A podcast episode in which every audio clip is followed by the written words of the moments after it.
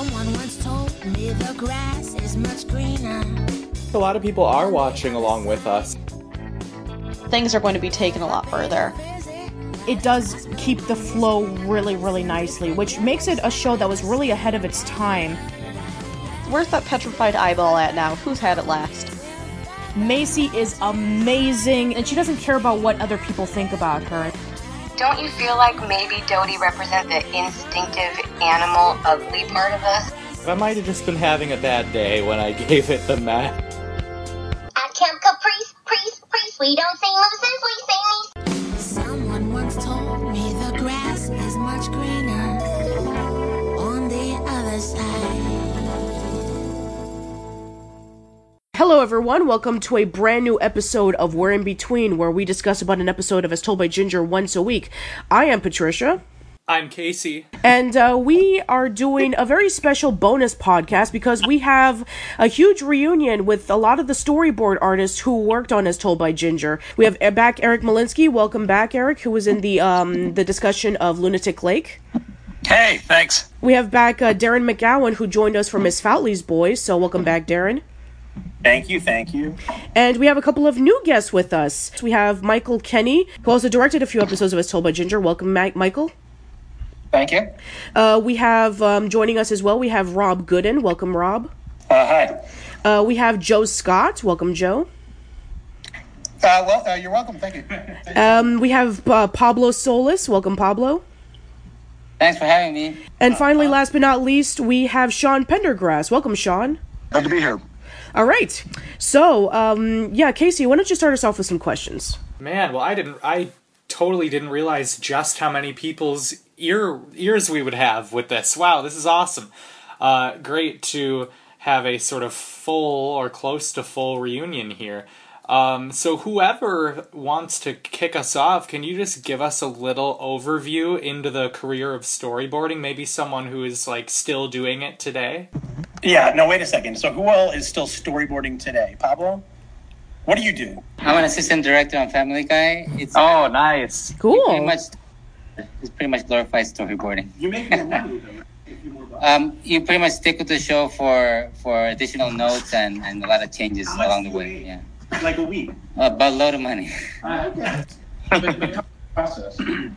no, um, the process. Well, you uh, interpret the script, thumb, uh, rough it out, then you uh, go over those, make changes, and then you start cleaning the storyboards up so they look more presentable for the writers to to be able to to uh, see if those jokes work or not.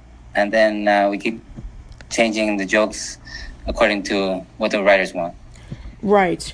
So, yeah, that's very interesting. So, uh, I need to know were all of you guys um, storyboard artists for like mostly Klasky Csupo, like around the time that, um, uh, you know, like around the late 90s or early 2000s, or were some of you just storyboard artists exclusively for As Told by Ginger?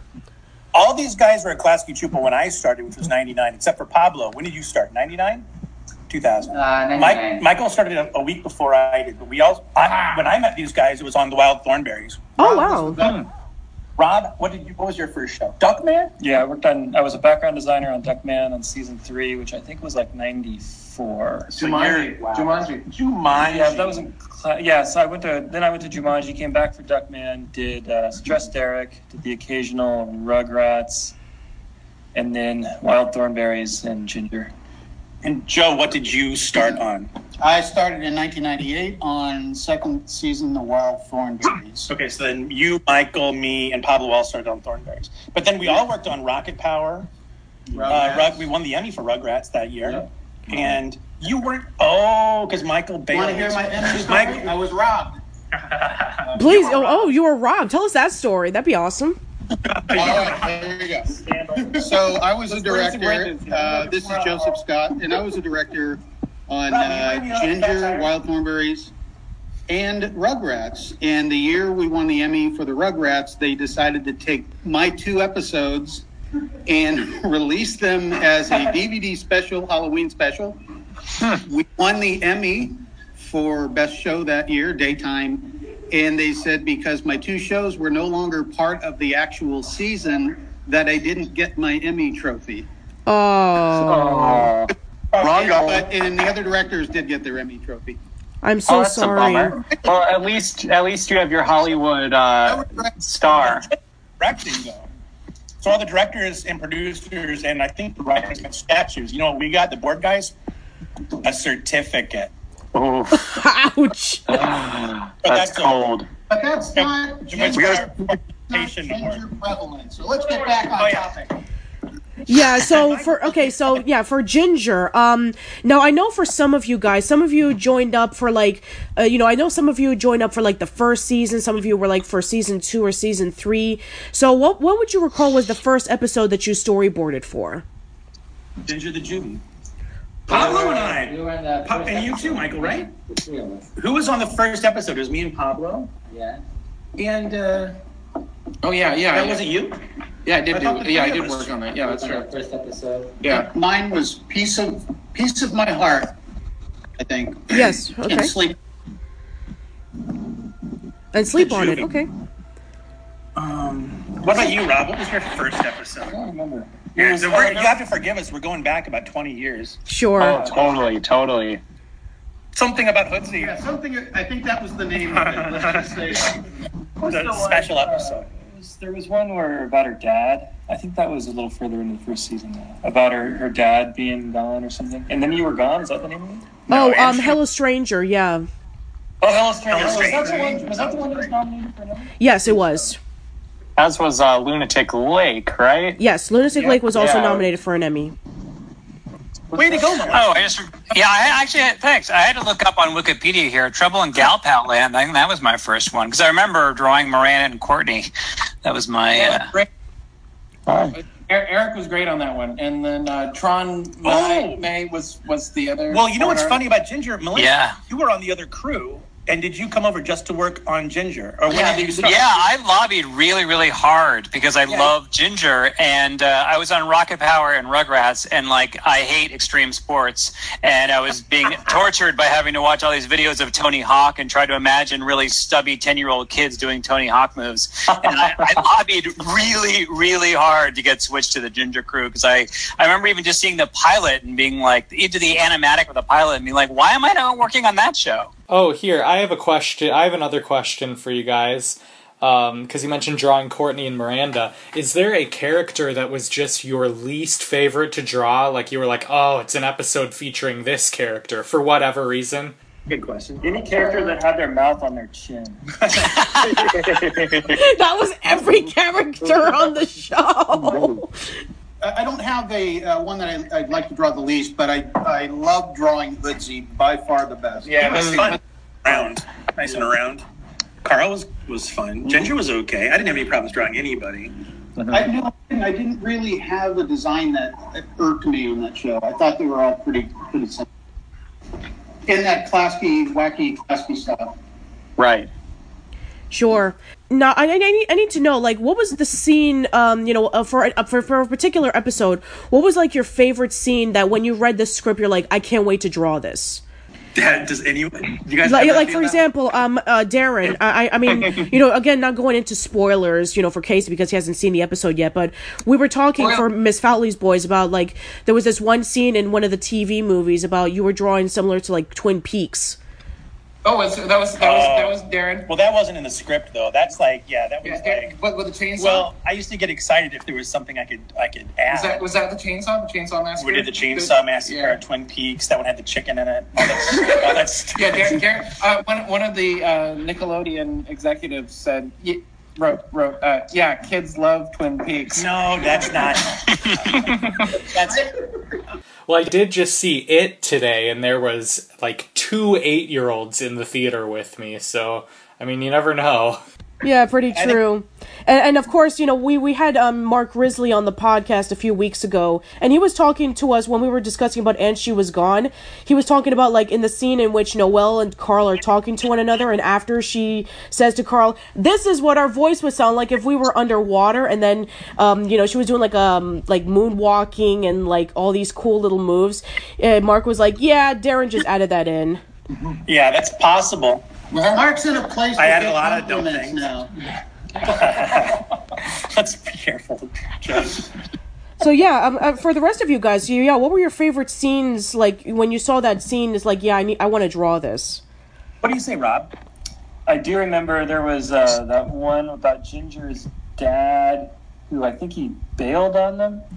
Yeah, that was from Hello Stranger when when Ginger was reading the poem in front of the auditorium. Yeah, there was a scene where she was going to call him, I think, on the phone. Yes. I think it was pretty simple and minimal, but something about everything else being stripped away and just having it be about the acting. I think I um, enjoyed doing that. That's, one thing that could do on Ginger was it was a it was an emotional story and the and the situations were good. It was a lot of moments where you could actually have some good acting. I think all of us, for the most part, were pretty good actors. Yeah, uh, absolutely. I was going to give a shout out to Michael's show. A sequence that I really enjoyed storyboarding was, I think it was Heat Lightning when the air conditioner goes off. Yes. And I had to. It was just a, a, a kind of a tired old cliche, but we had to board uh, Carl in the nude, and of course, never show that he's naked, but he was walking into the kitchen. I had him pull up a chair in front of the refrigerator, and he's rocking back and forth in the chair. Of course, you know, not exposing himself. But, Yeah, yeah, yeah. uh, I remember that one. For fun, ridiculous sequence to work on. I really And a good and a good character Yeah, but- of him that he, he he really doesn't care about that. No, sort of he's so stuff. comfortable. Hey, hey, I want to ask you guys a question. Sure. We love questions. What you guys got into the, anything? like, I don't want to ruin any spoilers or anything for Casey, but tell what do you guys know about Noel Sussman. Yes, we have talked about Noel. I freaking love Noel Sussman. You guys know where that came from? Yes, it came from the fact that uh, yeah, we both Eric and Mark we've talked about Noelle about how she was a background character from the beginning, like she was number like number fifty six or something, like based off some jersey, and that Yeah, here. Go ahead. Yeah, here's the scoop. How did this work? Um, Bob Deaver. Bob Deaver designed all these ridiculous looking incidentals. You re- you revised the scene. 56 was so preposterous that yeah. But uh, Darren Darren revised the scene that I had, and the kids were playing in the playground, and it was just you know like with with paper storyboards, it's just you're taping things on there, so there are characters taped onto the background of the scene, and so I, I had I had uh, uh, number fifty six playing uh, catch with some other character. Oh, but yeah. uh, when Darren was revising that scene, that's right. He, he pulled he pulled off a whole bunch of stuff, and he didn't realize he pulled off the person she was playing ball with, and so she's just standing by herself. Like, Oh, that's right.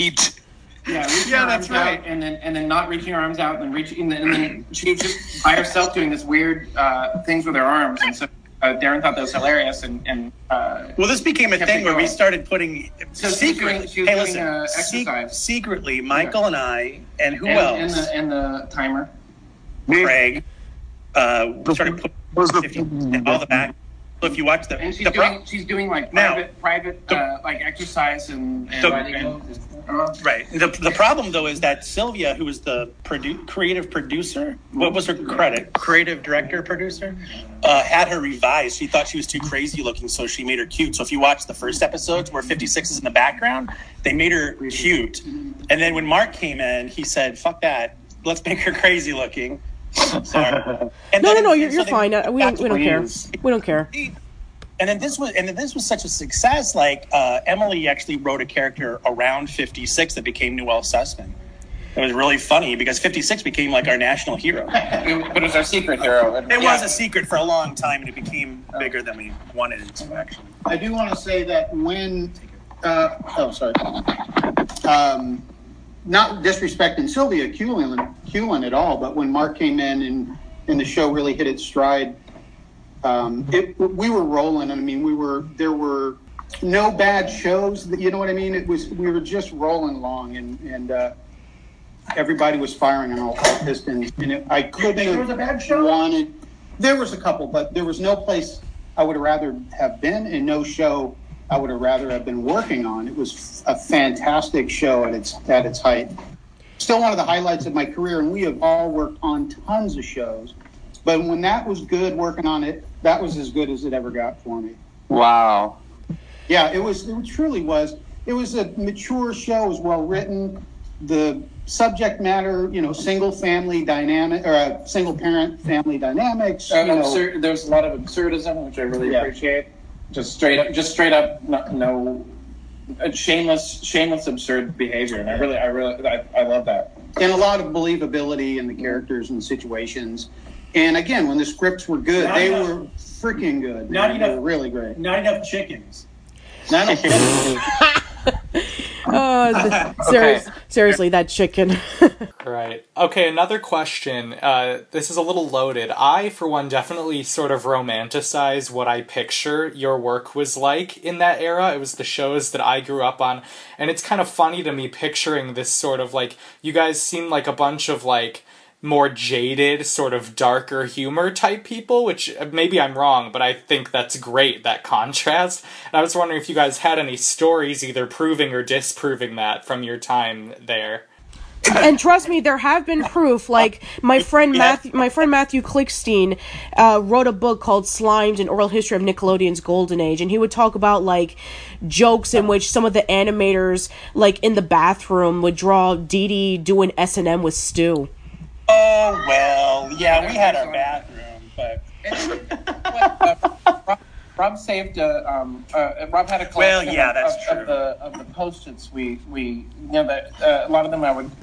We, we had cubicles next to each other. I put uh, offensive post-its over the over the top. And he, he kept he kept a good collection of that, and they're they're very. Uh, when I a first- lot, a lot of them were uh, very insulting to Rob, so he, he's a good sport. when I first started, I, I, I had a couple of rookie mistakes where you sometimes you draw something and you don't. Max had one of these too, where you don't know exactly what you drew until someone points it out. and I was on Thornberrys and I had a scene where all Nigel Thornberry was supposed to do was pick up Donnie, but I, but I had him pick him up from behind, and Donnie makes this Wrong. Donnie makes Wrong. this this shocked look. I'll try and find that panel somewhere, but I, I didn't do anything. Craig uh, hung it in the, bathroom. And then back, Max had it. Uh, okay, there was a Thornberrys where Eliza and who was the kid, the cousin? Oh, Tyler. Tyler. Oh yeah. Tyler playing chess, and he had a, he wanted to do a, an upshot from the chessboard, and it was just the bishop. It was a close up of the bishop, Yeah. and Tyler Tucker standing just behind it. Forget about that. That's funny. Yeah, and when we screened it, everybody laughed, and Max just shrunk. Oh yeah, he- yeah. Right. I can't think of any. What what stories do you guys? Well, I mean, R- R- Eric, why don't you talk about the albino family? Oh yeah, yeah. That was, Mark got really mad at Sean because he was watching too many videos while he was storyboarding, and he thought that's why he. Oh no, no! First, it was the guy walking into the restaurant with a child that was clearly not his son, and he was wearing gloves, and everyone kept referring to it as a child molester. and Mark yelled at Sean for watching too much TV. Sean, would you like to comment? Yeah, Sean, why don't you comment on that? Oh yeah. I'm not even sure. I don't remember that. Oh. it was well, basically you just had to pay attention to who the incidentals were, and so you were sometimes like. Like you get really sometimes you get kind of bored, you know, when you're doing these things. And I mean, I listen to tons and tons of public radio, so I made mistakes too sometimes. When you just have to like label, you got like ten people in the background, and you've got lists and lists of all these different like incidentals, and you're like, uh, number tens next to number twelve, next to whatever, whatever. And so, anyway, there was some. It was like a it was like a man and a little boy, and the man had like a trench coat and gloves on, and he was like carrying this little boy into the restaurant that everybody thought looked incredibly creepy, and that was those are that was a pretty funny moment. Well, here's a dark story. 9/11 happened when we were on Ginger. Oh boy. Yeah. Uh, and that was a problem for who designed those backgrounds. No, it was the character Because, design. yeah, yeah, because it was the episode where where uh, Ginger was going to New Ginger York. goes to New York, and she, So- she's like wearing this T-shirt of the New York skyline. Yeah, had the you two know. twin towers, and they made us take them off. Oh, Yeah, that's right, because it was replaced by the Big Apple. The Big Apple. That's right. It was originally that. It was a. It had the skyline. I remember the Skyline, yeah, and, and then they did the skyline like just missing the two towers, which was, you know, th- th- which is just you know more depressing. so I'm, I'm glad they went for the apple. I forgot I forgot they solved that. That was a hell of a day because I remember nobody came in, or was, when people did come in, we were sent home. Yeah, I came in. We were, we were sent home. Yeah. I remember there were rumors that they were sent that there were planes coming to Hollywood. Yeah. They're on their way. Oh God, yeah. I realized it would take like 40 frames. And, and they, they'd have to knock out all those all those weird pizza by the slice. And, Well, let's get back to Ca- Casey's idea about how we how we worked, and I think that it was a dark place. It Oh, was, we, we, we, yeah, we, we did a lot, there's a lot of good humor and a lot of, uh, uh, yeah. Yeah, I mean, one of my fondest memories was the Don Del Grande thing and how we kept imagining who he would have been. oh my God, I forgot about that dude. He was like a super fan on Yeah. uh, on the internet, right? Don Del Grande. You can look him up. I forgot about that. Oh my God. I've never, yeah, was- I've never heard of this. What is this about? No, no, he's your competitor. He's, he, he Well, really, this he is- really he loved the show probably more than you did. Oh, wow, really? He was it was no he was commenting. He had created a blog, and this is in the '90s where blogs were still really new. And he was he was commenting or early 2000s, and he was doing these like obsessive commenting on the show. And but he was clearly like a guy in his 30s or something. And we and given that our age, our demographic, were usually like you know girls under the age of 13 for the most part. Um, we were fascinated by who this guy was, and so we started doing all these drawings. all these, we kept an entire sheet of who we thought Don Del Grande was, and he just he was. I remember we had so you know much what? fun with that. You know who I think Don Del Grande was? Mark Risley. I I remember that theory. I didn't buy that theory. I have a funny feeling. he knew too much there. He was getting inside information. So, uh, Darren, you were talking about like you had some juicy stories when you know you were working on Klasky Csupo. I would love to know some of them. Now's the time if yes, you can. please let, let us know everything. Uh, I don't know if I got in over my head. I don't know if I can tell too many of these stories. For There was a sure.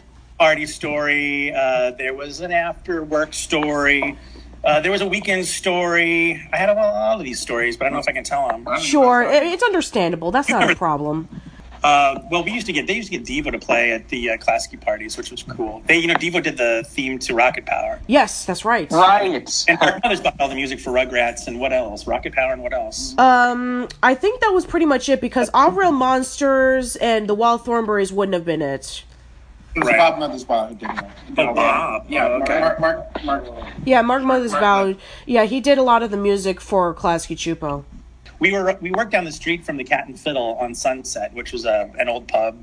So we used to go down there a lot. And after work often, and actually I pitched thumbnails to Joe one afternoon at the Cat and Fiddle, which was nice because the other crew was like, I didn't know you guys could do that. How do you how can you guys go down to the Cat and Fiddle and work? And we just Trained, we're trained professionals. we didn't tell anybody. Um, but yeah, there was one time when my mom came to town uh, to visit, and we were like, Jeff McGrath. Somebody's. I told Jeff McGrath, I'm like, oh yeah, my mom's coming to town. First thing I'm taking her to is the Cat and Fiddle. He goes, well, what is she, an alcoholic? I'm like, no, but we are. We used to see Morrissey at the Cat and Fiddle all the time. We, you know what? That was fun. Yeah, we saw Morrissey that one time. Kevin Spacey. Kevin Spacey. Kevin Spacey was there a lot too. Yeah. Yeah, that was neat. I saw Brian Denny. Dennehy, I remember seeing him. Dude, we were all down there. There was a day that we all went down to the Cat and Fiddle, all the entire crew, and then Maureen, who was our producer, came later and realized that we had all been there for hours. Didn't realize that, that the entire crew had been gone and hanging out at the Cat and Fiddle all day. Well, what are you gonna do? Yeah. yeah.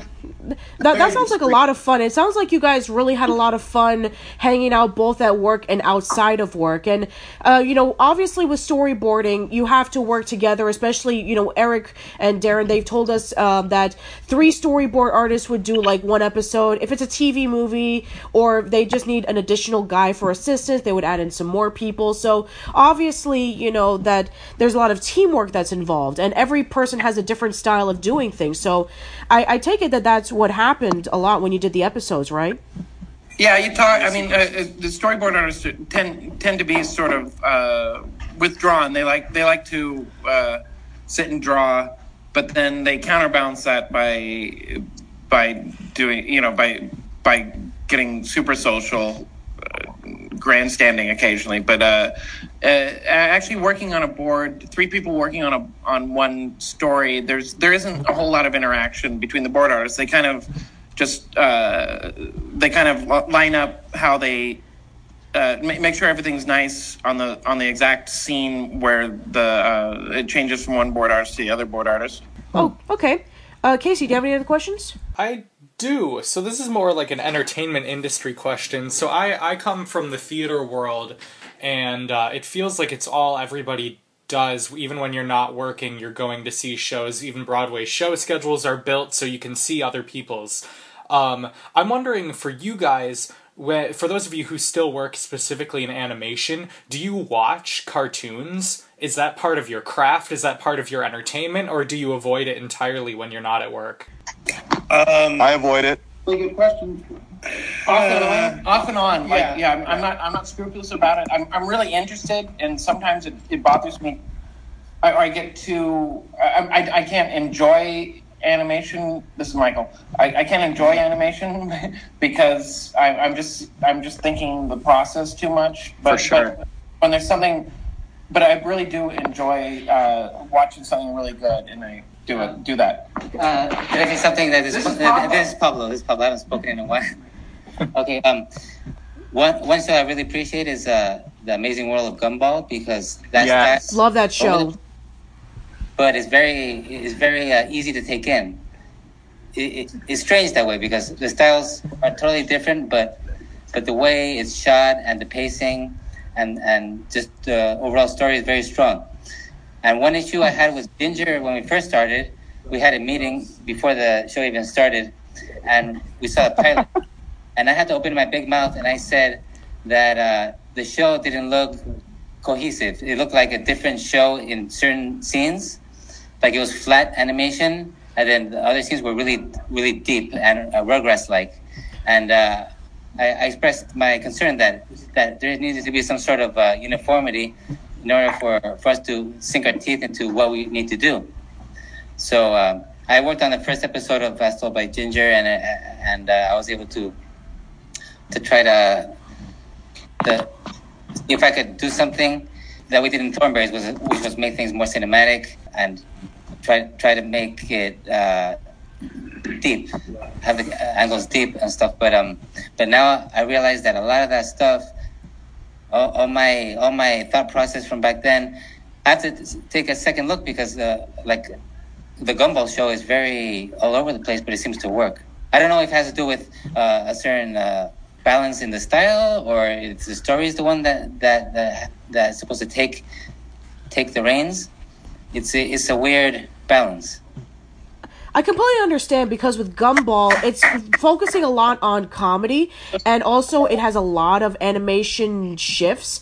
Like one moment it can be like you know the traditional animation, one moment it can be like stop motion or three D or black and white. So I can understand that with Gumball, it's a little a little bit more sporadic than Ginger. Yeah, it's sporadic, but it seems to work because it's kind of it embraces the the chaos. Yes, it's very cohesive in that. Yeah, I, I'd like to know for the rest of you guys. So yeah, um, yeah, um, uh, Sean, did you watch? Do you still watch like a lot of cartoons when you're doing your storyboarding, or not really? Or you just try to avoid it? No, I, avo- I avoid cartoons pretty much exclude. Uh, my son, I have an eight-year-old son, so he watches cartoons, and I, I just it's exhausting working on it. And I'm not currently drawing. Okay. I'm uh, I'm almost blind from staring at a computer for 18 or you know for years. So uh, I've been out of the business for about a year, but I'm currently getting back in in November, I think, and getting surgery maybe on my eyes. So we'll, we'll see. Wow. Well, Best of luck with that. Yeah, best of luck. Absolutely. And uh, So right Eric, now I'm delivering parts. Nice, nice. and uh, Eric, uh, for you, I know you don't work in the animation industry anymore, but um, you know, do you still occasionally watch you know cartoons? Well, I- I- at least back then when you were doing it, or not really? Back then, I watched. I tried to watch everything like as a professional thing because I was curious what other people were doing. Now I just watch shows that I like. Like I watch BoJack Horseman because I like it. You know. uh, so you know, it's it's more. It's more like that. Like I'll hear certain things are good. Like I hear Steven Universe is great, but it's the kind of thing that if I was working in the industry now, I would definitely watch it because I'd be curious what they're doing. And now I'm like, eh, I got a lot of other shows to watch. Sure, sure. Um, I, I actually have two more questions right before we move over to the fan question, uh, the uh, to our followers' questions. So, um, Michael, you were not only a, f- a storyboard artist on As Told by Ginger, but you also directed a few episodes. So, uh, what was the process when eventually you did do storyboard arting, um, you know, um, art for the show, and then eventually you would eventually direct uh, a few episodes for the show? the opposite. Yeah, it was it was a it was a cakewalk. Uh, yeah, I, I you know I knew I knew what I liked. I knew what worked with it. Uh, I could I you know I could talk to the board artists. I, I one of my I can't remember where uh, Lunatic Lake came. Uh, it was around the middle of season two. Yeah, where I don't know how many I directed before that, but yeah, I remember that one was really like that was really letting uh, Eric and Tron like just let him let him go. You know, like that was that was like super easy directing where I just I you know I just knew I just had confidence in the board artists and I, I knew they knew stuff. We talked about it a little bit, but I know we we all liked the script and they they tore into it and uh, then then I just got to process the the magic that they did. You know, it was it was it was really easy. Like, it, yeah, by the time I started directing, like all the board artists and I like had a really good understanding and a really good appreciation and love for the show. So it, it couldn't have been easier. It was just all uh, just making good ideas. Uh, m- making good ideas land, you know, making making them go through animation, but but it wasn't like, yeah, it was it couldn't have been easier. All right, and one qu- last question from me, and uh, we already know what Eric and Darren's answers are because we've asked them on the podcast. So, for you guys, what was your favorite episode to storyboard? Ooh, oh, that's a tough one. uh, boarding and directing, even when we were directing, we were still storyboarding on the show. So uh, that's that's a tough one. That's a lot of episodes. Uh, Foutley's on Ice. Darren I was boarded one of my favorite sections that we both worked on. Um, that was back.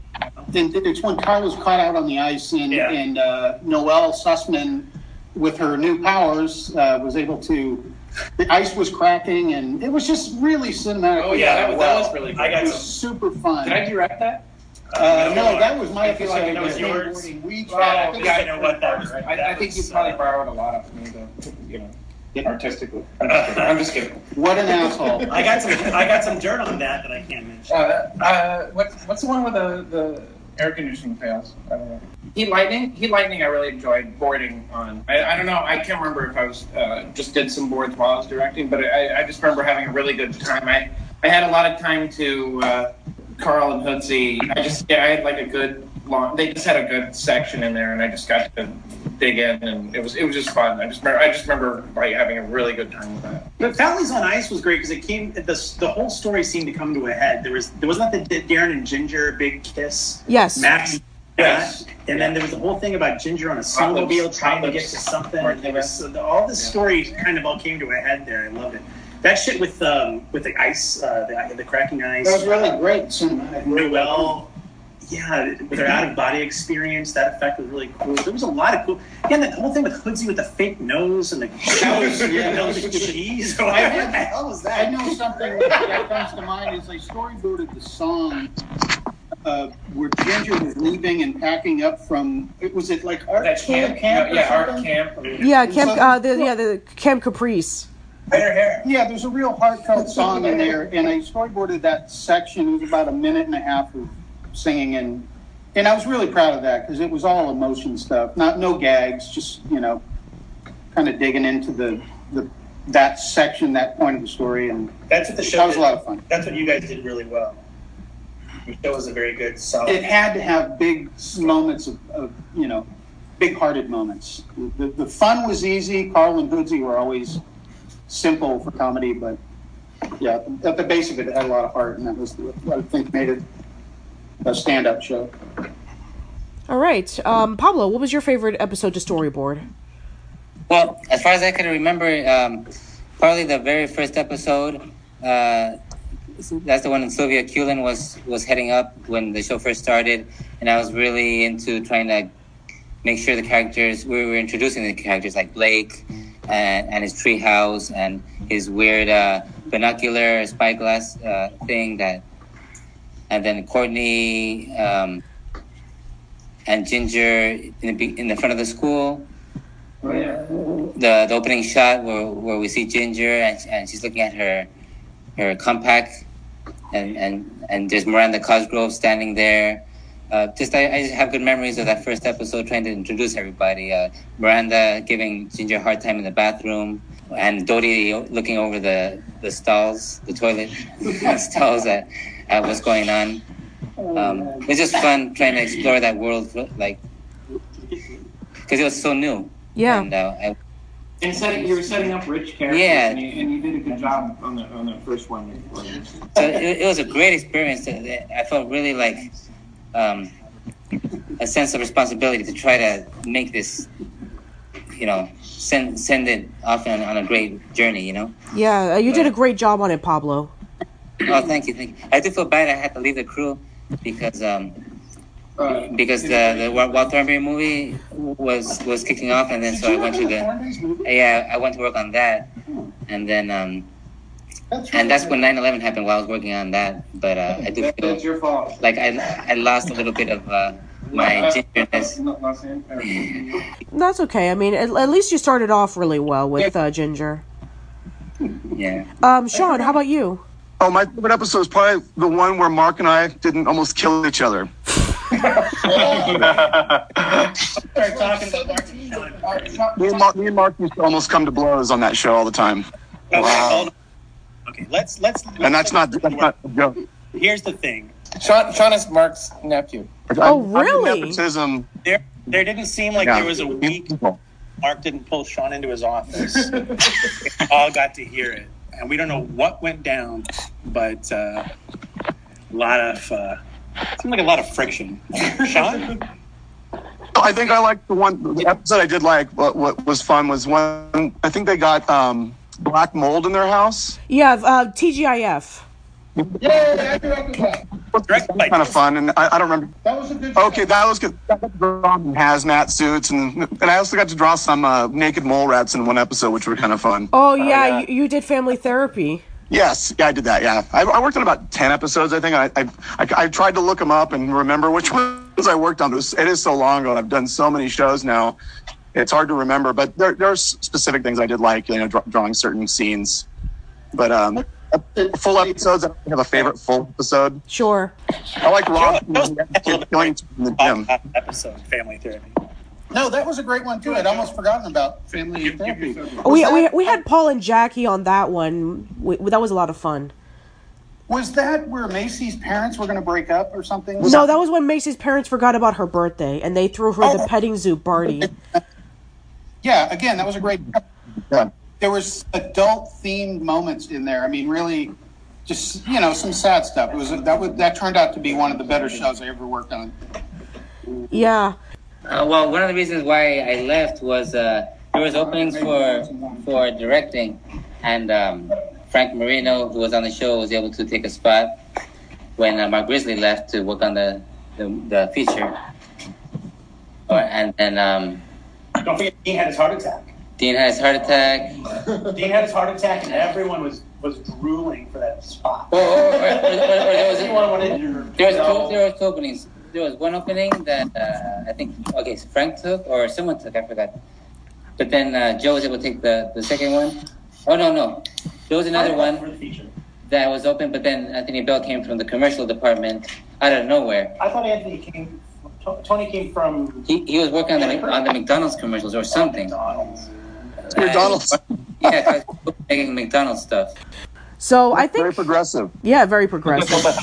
so uh, Casey, do you have any questions? Because our our listeners have a lot of questions. Cool. Um, I don't think we should take up too much more of their time. I'm good to move on. All right, well, fantastic. So we actually have a lot of questions from people who are interested in joining in the storyboard artist industry. There are a lot of some of them are artists. Uh, so let's ask some of them. So we have a question from DJ, aka No Parking Barry, and he says, "Hello, storyboard artists of As Told by Ginger. Isn't it? It is so cool that you guys did an am- have an amazing Nicktoon on your resumes. Anywho, I'm doing practice in storyboarding myself."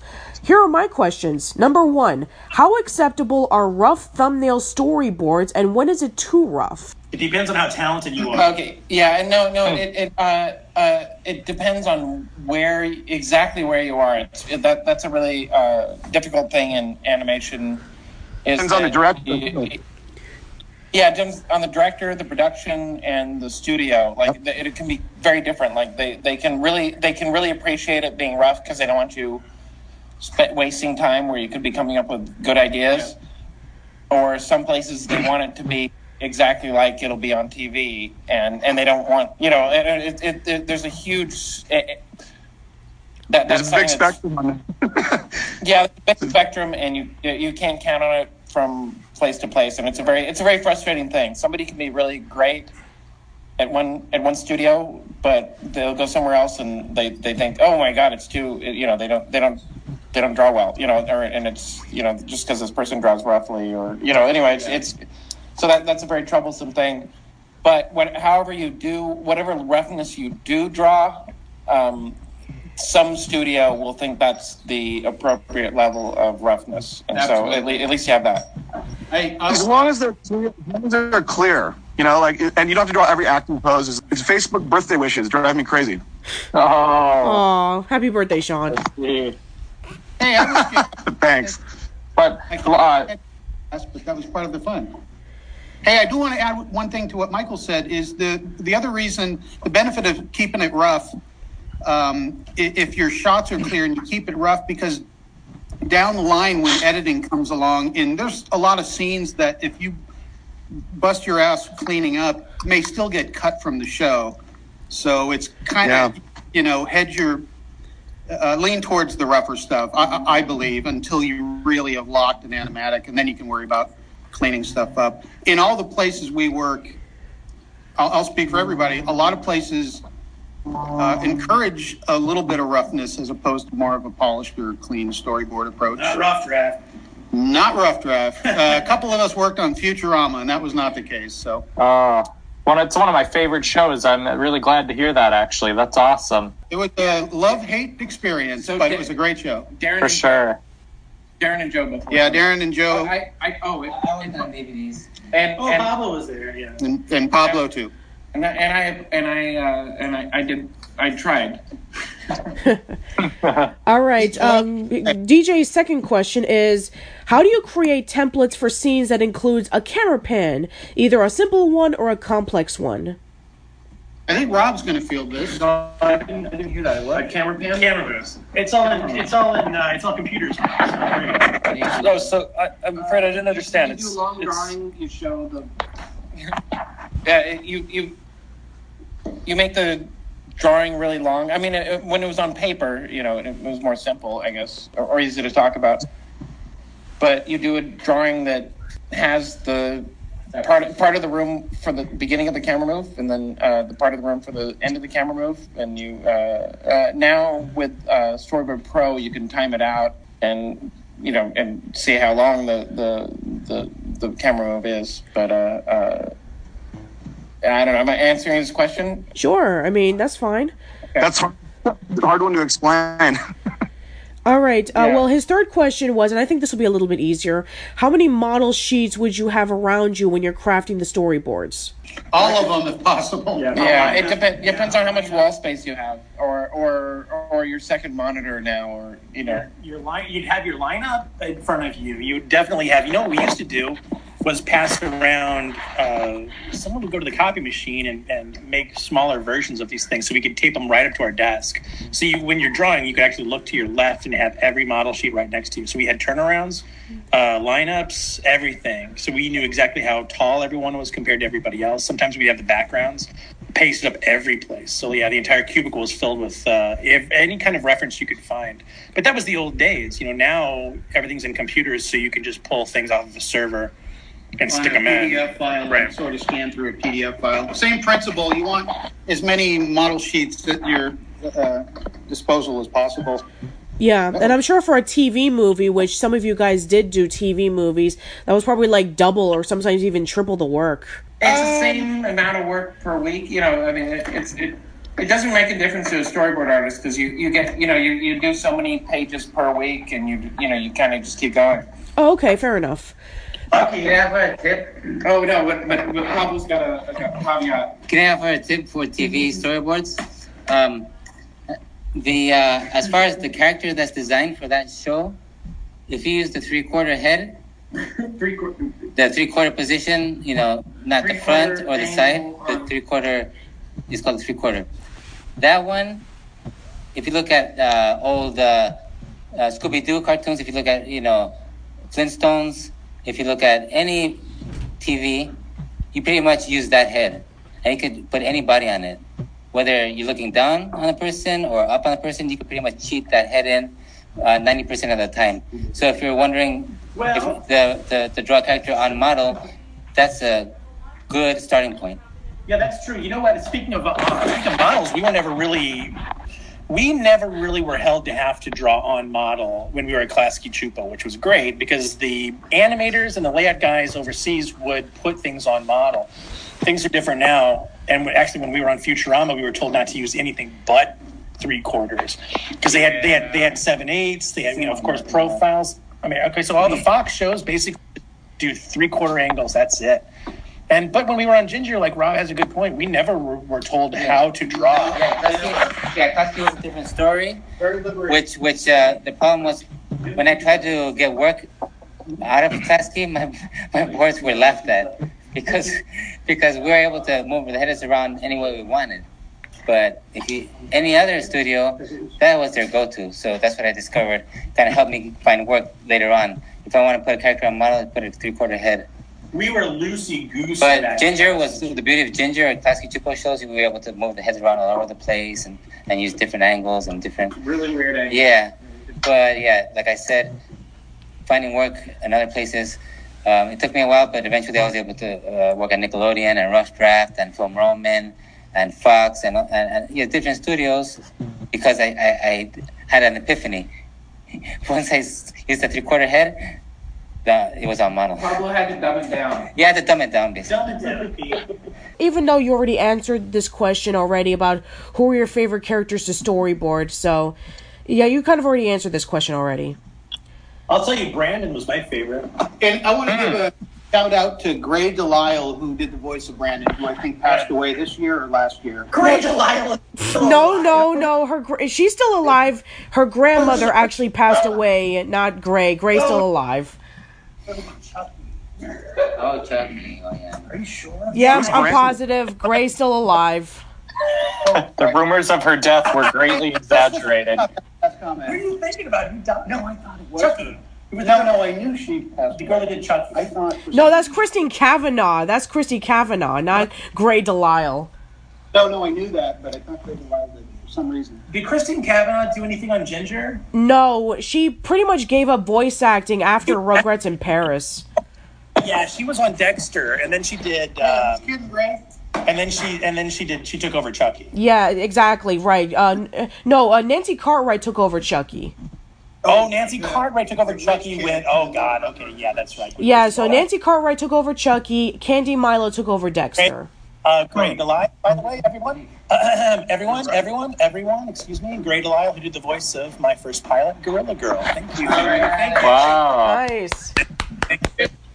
Like Rip. So, sort of side question based on that: How much do you guys would you guys interact with the voice actors on your shows? None. Uh, If, if, yeah, directors. Well, you guys did then. Yeah, so uh, uh, as a, as a director, you, you, you yeah, you sit in the booth. Uh, Right. There, uh, there's a uh, act, there's a acting director uh, who sort of runs the show, but but uh, yeah, you, you get plenty of interaction with him. It's it's yeah. All right. You, Well, it- okay. it's more it's more director. It's more along the lines like, hey, uh, you, the the character you're talking to is a really long ways away, or there's uh, there's a lawnmower going, or there's you know, there, or you're in you're in rain. It's really loud. You need to yell when you talk say this line. Or there's somebody nearby. You don't want them to hear you. You got to talk really quiet. It's it's it's more along those guys- lines. When you guys Right. with, with the voice artists, did they pretty much nail the characters altogether, or did they understand, you know, the, how the lines are supposed to go? Did you ever have to tell them? No, it's more like she's telling you a secret, or no, it's more like she's really voicing. Yeah, yeah. So, sotto voce. You know, you, you'd say things like that, but uh, you, you, you, you, the Oh, that isn't just a music term. what? That is sotto voce isn't just a music term. No. So, Oh. so, so, so voce is voice. You know. Right, right. Yeah, because in like in like art music, it's very it's Yeah. like it's like a piano instruction. Yeah. Yeah, Michael likes to get fancy something. Sorry. I just didn't. I'd never heard that used to voice actors. That's awesome. Actors. Yeah, Yeah, yeah, but yeah, it's- yeah, but yeah, so, Job are so too but yeah, you you you know you, you ask for that, but you also I know the characters. I mean, the, the actors usually are you know they, they know their characters really well. You know, uh, potentially more than you do. So there's a lot of difference, you know, you can give to the actors on, on sort of developing their characters because they, they have they're they're really invested, uh, almost all the time, you know, al- always. It sounds like the best thing you can do as a director is to let everyone just do their thing. which is yeah that that, that was my director thing it was like let, letting people like let, letting people invest themselves and do a great job and then and then try and make their great job land right you know Yeah, and, also, you know, um, I think Jackie also told us stories about how every director they would have for us Told by Ginger would be completely different. Like, you know, Eric uh, Casimiro would be like very mellow, letting the Well, actors do their thing. I'm sorry. as a writer Eric didn't direct. Yeah, Eric did uh, help. Well, I mean, like Eric mm, Casimiro would like, you know, help the actors a little bit with the yeah, acting. yeah that's right yeah he, he was the, the writer yeah the writers writers in the record room uh, do do a lot of inference but yeah uh, and and Eric was always really uh, respectful Yeah, and then uh, Jackie even talked about like, and then there's some uh, um, directors like Charlie Adler who will be like incredibly crazy. It's like you know, oh, you know, Macie's gonna be doing this scene and this scene, and then would be making like a, a lot of off-color jokes. Yeah, he would. It, yeah, Charlie, Charlie Adler was. I mean, it was hilarious, but it was it was unnerving because he would, um, especially when we had kids recording, he would say, Oh "God, I'll boy. I mean that that whole thing about Anne uh, Anne Frank in the attic or something was like wow. What? I didn't. I didn't. I didn't know about in, what. but but I'm sure that sounds like his. Uh, yeah, his range. But he, he there was. So when you're in the recording booth, uh, there's a button near you know, and then he keeps his thumb over, and when it's down, they can hear him, and when it's up, they can't. And he would he would he would have his thumb going up and down as he was talking, and say horrible things to children, but they wouldn't hear it because he'd, he'd have his thumb up briefly, but it would just just to spook us in the in the booth. He, he, yeah, Charlie Adler was a master of his craft. Fast on his feet, and he loved the phrase, "My mother sister's ass." But yeah, he, he, he, was he was he was he was uh, yeah very energetic and uh, yeah very uh, Yes. But but he always, he always knew. He really, I mean, he really, really, really knew, knew what was going on when when he got to the booth. Like he he knew the script as well as the writers better than most people, better than the actors. He he was he was really great. But he was, you know, but he but he was he was so uh, he needed to um, uh, be crazy so often it sometimes offended other people. Yeah. Yeah, I just want to say there's also there's a lot more to be. I mean, Michael's being very lovely in his self-deprecation, but there's a lot more to being a director than just letting people do their thing. I mean, Michael and Joe are great managers. You know, there's just there you know there's a lot of like just really subtle day-to-day stuff that happens where you're coming up to people and you're just saying like, "Hey, how are things going?" and you know, just sort of like pitching, throwing ideas by them, and so I mean, we as sport artists, you would talk about the the directors you like to work with, and um, you know, it was always a pleasure working with you guys for that reason. Thanks, Eric. that was so nice. Yeah, so we got some more Love- questions. Love, love from New York. Love from New York. Yes, love from New York. So we have some more questions. Uh, one of them is from Simeon or Norbert. He says, um, "I have some questions. Uh, number one, did you ever redraw a storyboard for any reason, either due to losing it, or maybe the writers telling you that they pictured the scene looking differently than when they were writing the episode or something?" I I actually have. Uh, this is Rob. There was um, a camp episode delivered had a baby, and um, I had to I had to board delivering a calf, and Oh, it's it was very dicey because how how how do you show that where it's not going to be very awkward? And I asked I asked a friend of mine who was both a nurse and knew a little bit about farm life. I, I guess when you deliver a calf, your your hands go up into the cow and out. It's going to board this for kids show, and I, I tried to do it as as tastefully as possible. But then I got notes from Nickelodeon, which were hilarious, and I wish. I wish. Did you guys ever get like completely absurd Nick notes? Yes. And they always they always ended uh, uh, or ended with a question mark. right? Yes. Um, Could we but have this with a high five beat? yeah, exactly. High five. So I did have to redo that, and I think I don't know. I can't, I can't remember which way it went. Whether or not the cow delivered it. Yeah, well, yeah, the the cow actually delivered a baby calf, and um, excuse me, Sasha helped deliver it, and uh, Ginger was helping him out, and so they were asking Yeah. about like, you know, what should we name the calf? And then G- Sasha looks at Ginger, is like, Ian, after like Ginger's crush from season one. Oh, it's the cattiest moment in the history of television. It was very awkward to board. I, I how to stage it, how to explain what's going on, and not explain what's going on. Uh, but but I don't. well no I, yeah I think you only have memory if you actually had to board. Probably the headaches or, or the things that you actually got into. But um, as far as I, I think if you had to board, you had to make changes from time to time, but it was never. It would, it would be small things. It wouldn't be like a full half page like that. The usual revisions. In, in a show like American Dad, we have a much bigger budget. So in retake, something can go get animated. It'll come back. We might reboard an entire script page. But in a show like Ginger, it was just it was just finely tuned in retakes or in in uh, revisions. There was like- nothing we ever had ever had to redo. yeah, it was nothing crazy. I mean, in the case of this calf, I think I had to go from standing up to laying down or something like that. That's just Yeah, yeah, it was nothing. It was nothing crazy. Okay. Wasn't it stir up? What? Wasn't it stir up for the cow? Sorry. Sean, did you work on that show with me? Sean, were you on that show? Which one? Which Uh, episode? The camp one. we Camp were Caprice? board buddies there for a while on the same crew. Yeah, me, you- me you and Jason were on uh, uh, uh, Thornberrys the whole time, and then we kind of went over to Ginger together as well. And I, I did a, I did an episode of the Camp Caprice where they're sitting around a fire and there's a moose in it, and I did all that stuff. Yeah, that, Yeah. that was my show. Was it your show? Caprice episodes. Yeah, we were we were on the same crew there for a while. I got credited in Jane Goodall's book. Remember that or that book about Jane Goodall together? Yeah, that was a Thornberrys one. that was Thornberrys. That's right. Yeah, but yeah. Yeah.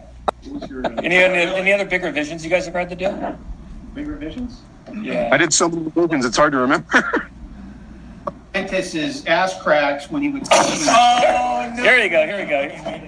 Tell everyone else. Be kind. Be kind. Dear, which dear Bob Fuentes, who is uh, he's working on Oh, Bob. but when, to our show, he had a tendency to draw the ass cracks above the, the belt line on the female characters, That was on and we would have to go. Oh, it was on It Thornberry. was Thornberrys, but he, he kind of Uh, lost his all right, mind. skip it. He, he, he, Anyway, if you could imagine, whatever the show was, we had to go through the entire show and erase, erase ass cracks. See, this, this is the kind of content I'm hoping for. That's nuts. That's awesome. He was a an older, more frustrated on his way out. No, no, we were, we, former were, director. we were all such we were all such fans of Bob. I can't even tell you. I, we were Bob came. I don't know what where he came from, but we had such a great time with him. From, from heaven. from heaven, straight from heaven. Love it. All right. Um, if you don't Is have Bob anything, there? if you don't have anything to say, then I guess I can read off the second question that Norbert says. So, um, any other miscommunication between the storyboards and the animation, like the albino family from Lunatic Lake? I I can't. can't think of it. Yeah, Wow. I mean, it was always, it, yeah, it was always, yeah. Like the animation always came back. The fir- the, when you first look at the animation, it always come back uh, seventy percent of what you. It's kind, funny. Kind of what It's funny on- that you put on the page. You You know? think that like when it comes back, you would have it actually takes away from the like it loses life when you get it back because it's not anywhere near what you thought it was supposed to be.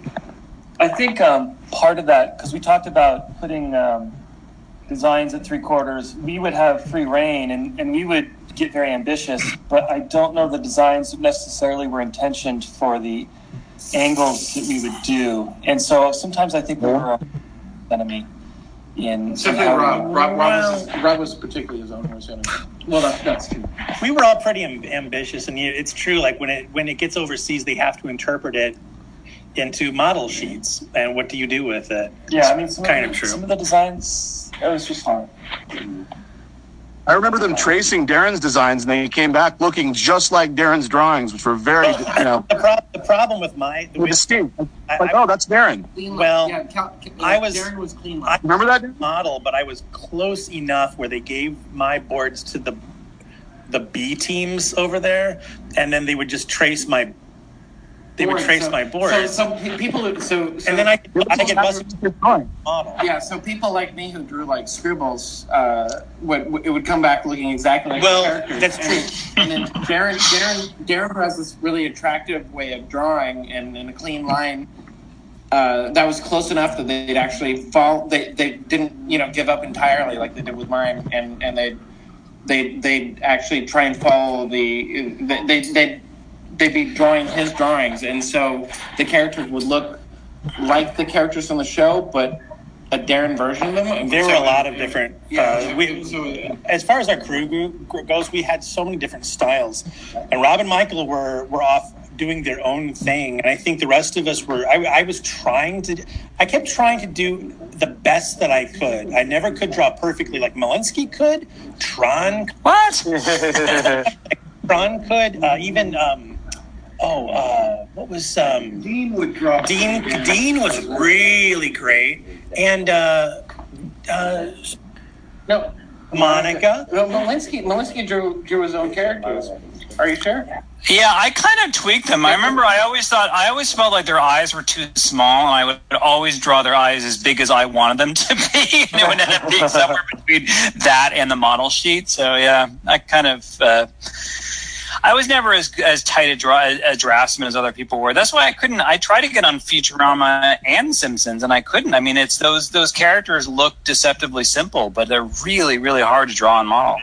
Yeah, We should probably limit it to one or two more, I think. Sure, sure, sure. Um, all right. Uh, let, let's let's move. Uh, so yeah, sorry, pocketbook. We're gonna move over to the next set, set of questions. Uh, let's go over to Jason.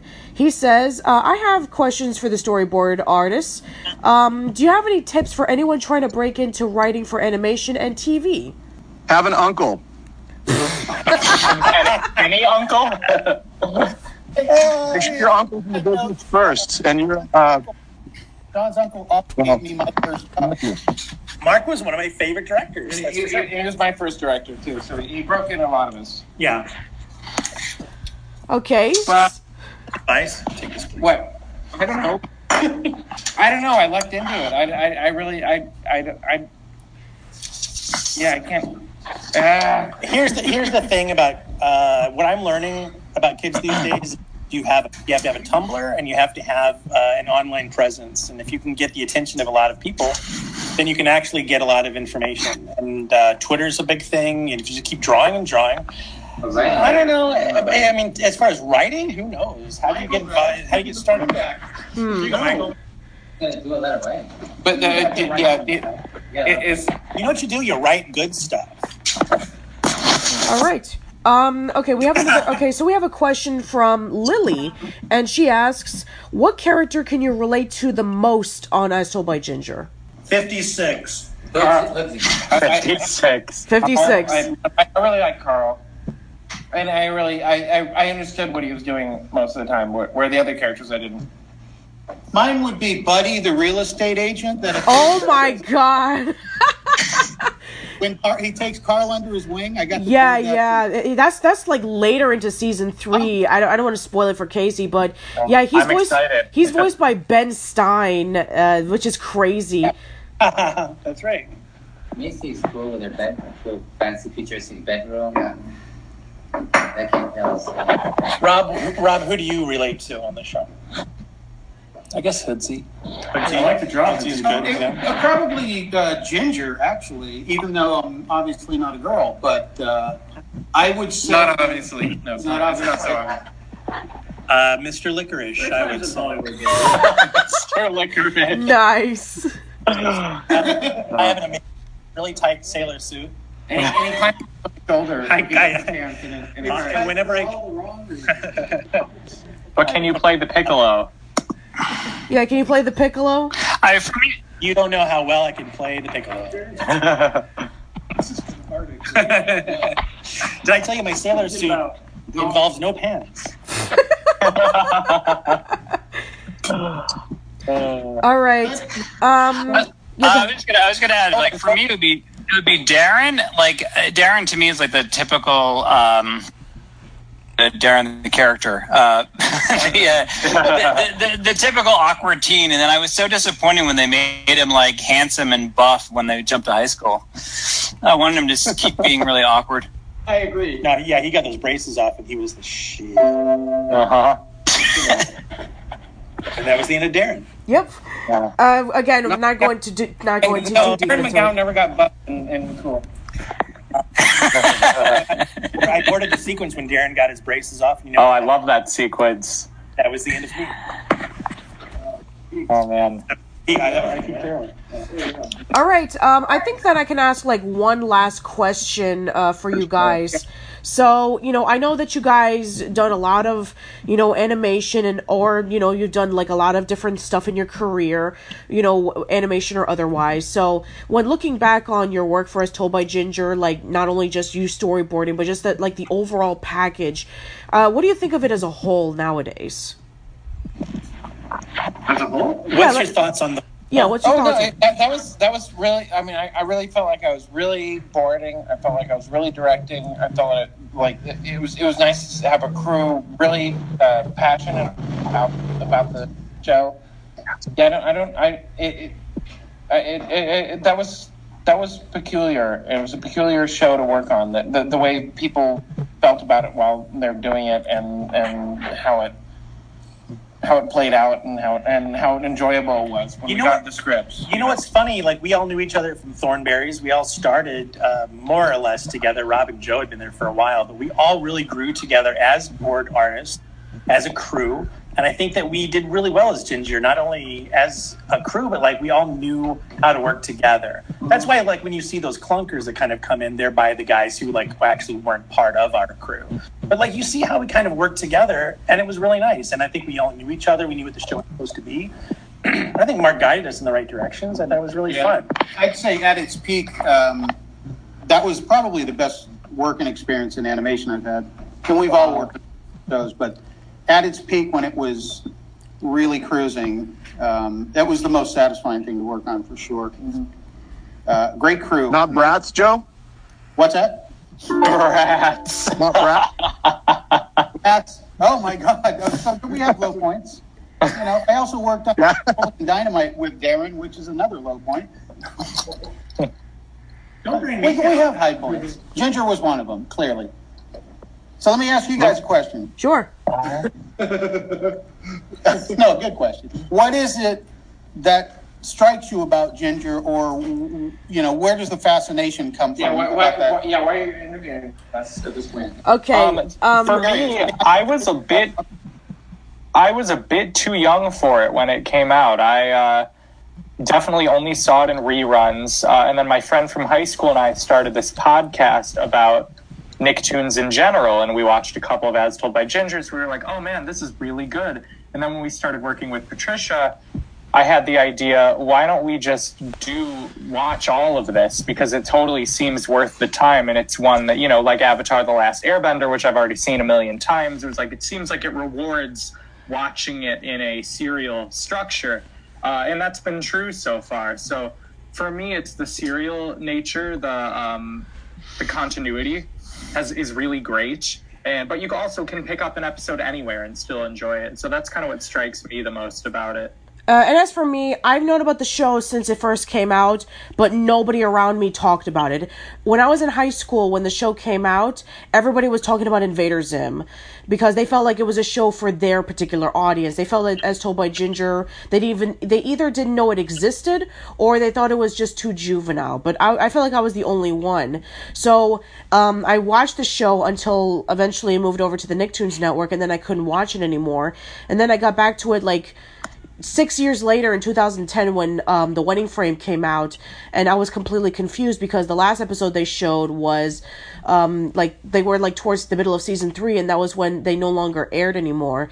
So eventually i did see the show again and i was like man this show still is fantastic and it's a shame that compared to all the other nicktoons nobody talks about it. So when i did my youtube channel and i did as told by ginger month back in 2015 that was when i saw like that the show still had an audience. And then eventually I met up with Casey and Ashley. We did, um, you know, we did the podcast together, and now we have a community who's talking about the show alongside with us. Excellent. Well, you recognize quality because I think it was up against Invader Zim, which was also former Klasky Csupo people that left to go work on that show. Oh. thought it was a much more mature, sophisticated show than uh, Invader Zim ever was. Invader Zim was fun, but not even on the same level as Ginger, in my opinion. Sure. I think a lot of people are seeing that more than they did like 16 or 17 years ago. Yeah. Have, have you seen it? Have you watched uh, Emily Kapnek's other? Yes, I've seen Sub- I've seen Suburgatory, and it's definitely it definitely is as told by Ginger if it was live action. I have never seen I've I've never seen Selfie, and I know she's working on something new for Fox. The Mr. Licorice show. And you, you probably Just. Better call licorice. Yeah, better call licorice. Yeah. Oh, did you know that? Yeah, but uh, yeah, Joe, uh, Joe, tell it. Emily's backstory. yeah, yeah. Go ahead. Yes. Yes. Uh, some sort of writing contest. That's that's how the show got made. She she won a she won a writing contest. Yes, yes. Eric told us that Eric um Eric uh, Casimiro told us that story. Yes. That even seems like something that would happen to Ginger. Yeah, yeah, right. Yeah, that's it. And, and it's so autobiographical, which it was almost painfully autobiographical. Right. Yeah, I mean, pretty much a lot of the stuff that you know Emily wrote was autobiographical, like the fact that you know she was raised by a single parent, and then eventually she became a single mom herself, which is where a Hello Stranger came about. The the fact that she wrote that poem that was depressing and everybody called her out on it, like, and she was gone. So yeah. Oh, yeah. A lot of the episodes that, and also we even talked for everybody who's been on the podcast thus far about like everything that has been shown in the po- in the show was based off of somebody like Eric Casimiro being afraid of you know talking about his body for um, Gym Class Confidential, um, Paul afraid of rats and then not going to the bathroom as an experiment for family therapy. Uh, Paul Greenberg. Um, I even read somewhere, not just cartoons, Nicktoons, that Kay Boutelier, who worked on the Wild Thornberrys and all these Klasky Csupo shows, her teacher was the one who brought the mummified hand for Hello Stranger. And, and Emily Kapnek went to high school with uh, Jennifer Aston Aniston. Really, Jennifer Aniston. Wow. Yeah. And and she was uh, she she was really mean. She was a super mean girl. She was she was the she was the basis for uh, what's her name? Courtney? Miranda. Oh, Miranda. Holy, holy crap. No way. Jennifer Aniston from Friends was where Miranda came from. Holy crap. I didn't know that. Would she walk behind? Boom! We leave it. We leave on a great note.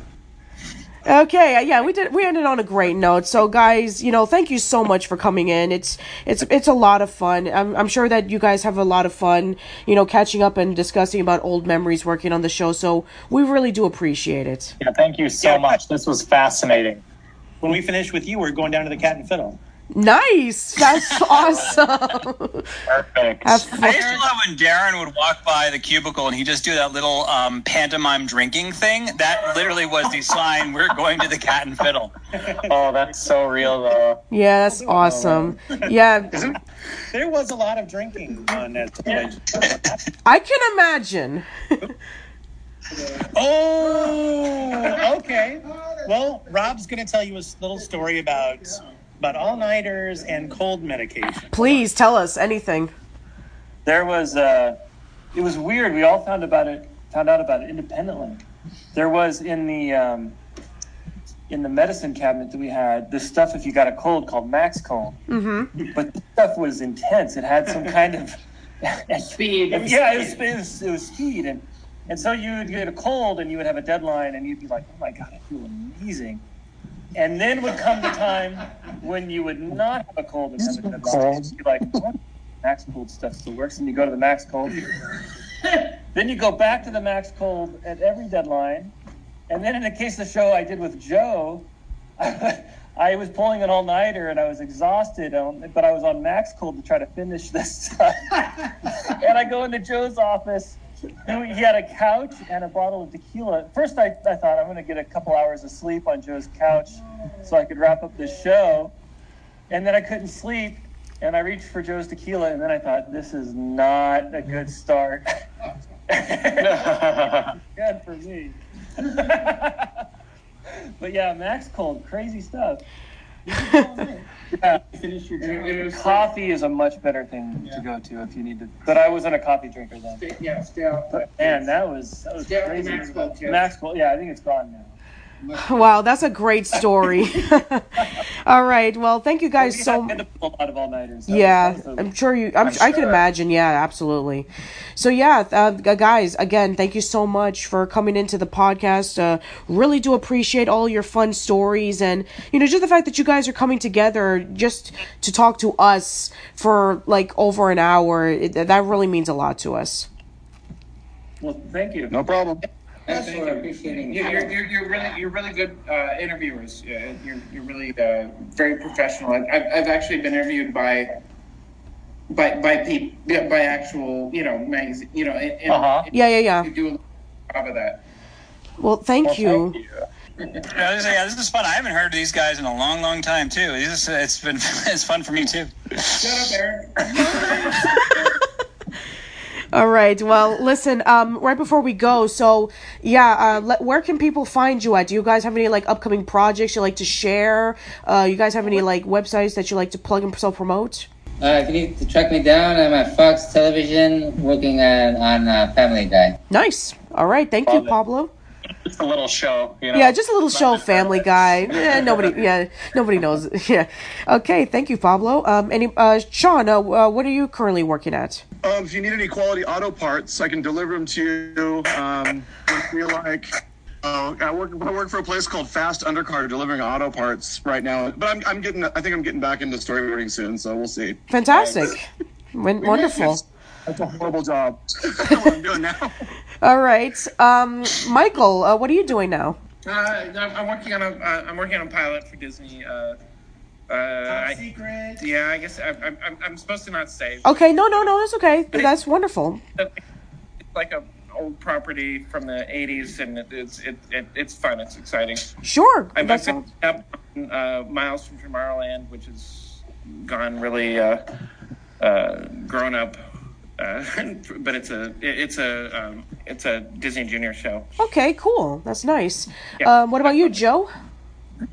No, don't, don't talk to Joe. Don't talk to. Oh. Me- Um, I am working at Disney on a show called uh, Milo Murphy's Law. which Oh is yeah, yeah. That's right. Uh, it's Jeff and Swampy Marsh's new show after Phineas and Ferb. a- it's an unofficial rebooting of Phineas and Ferb. Let's put it that way. That was the other. Or, no kidding, they're going to show up in the show. So, Yeah, I'm. Re- I'm actually looking forward to that. Actually.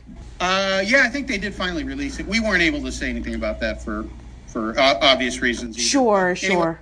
I enjoy working on it. I'm like a storyboard supervisor on it, and I, I'm having a lot of fun. Yeah, that's great. Yeah, I've heard a lot of good stuff about it. Um, let's see who else. Uh, Rob? Yeah, Rob. What do you got? Who, who uh, oh, this is Rob. Uh, for about 10 years, I've been on American Dad. Nice. Wow.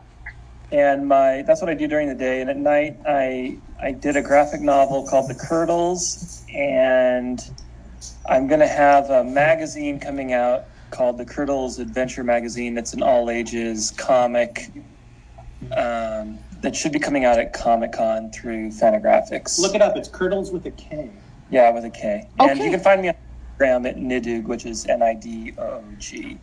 Okay, And uh, Aaron. wonderful.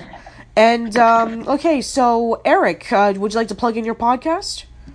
Yeah, I mean, I mentioned when I was on the podcast, on your podcast before. Yeah, but I have a podcast called Imaginary Worlds about sci-fi fantasy stuff. So Okay, and uh, last but not least, All right. Darren, uh, your work on the Loud House.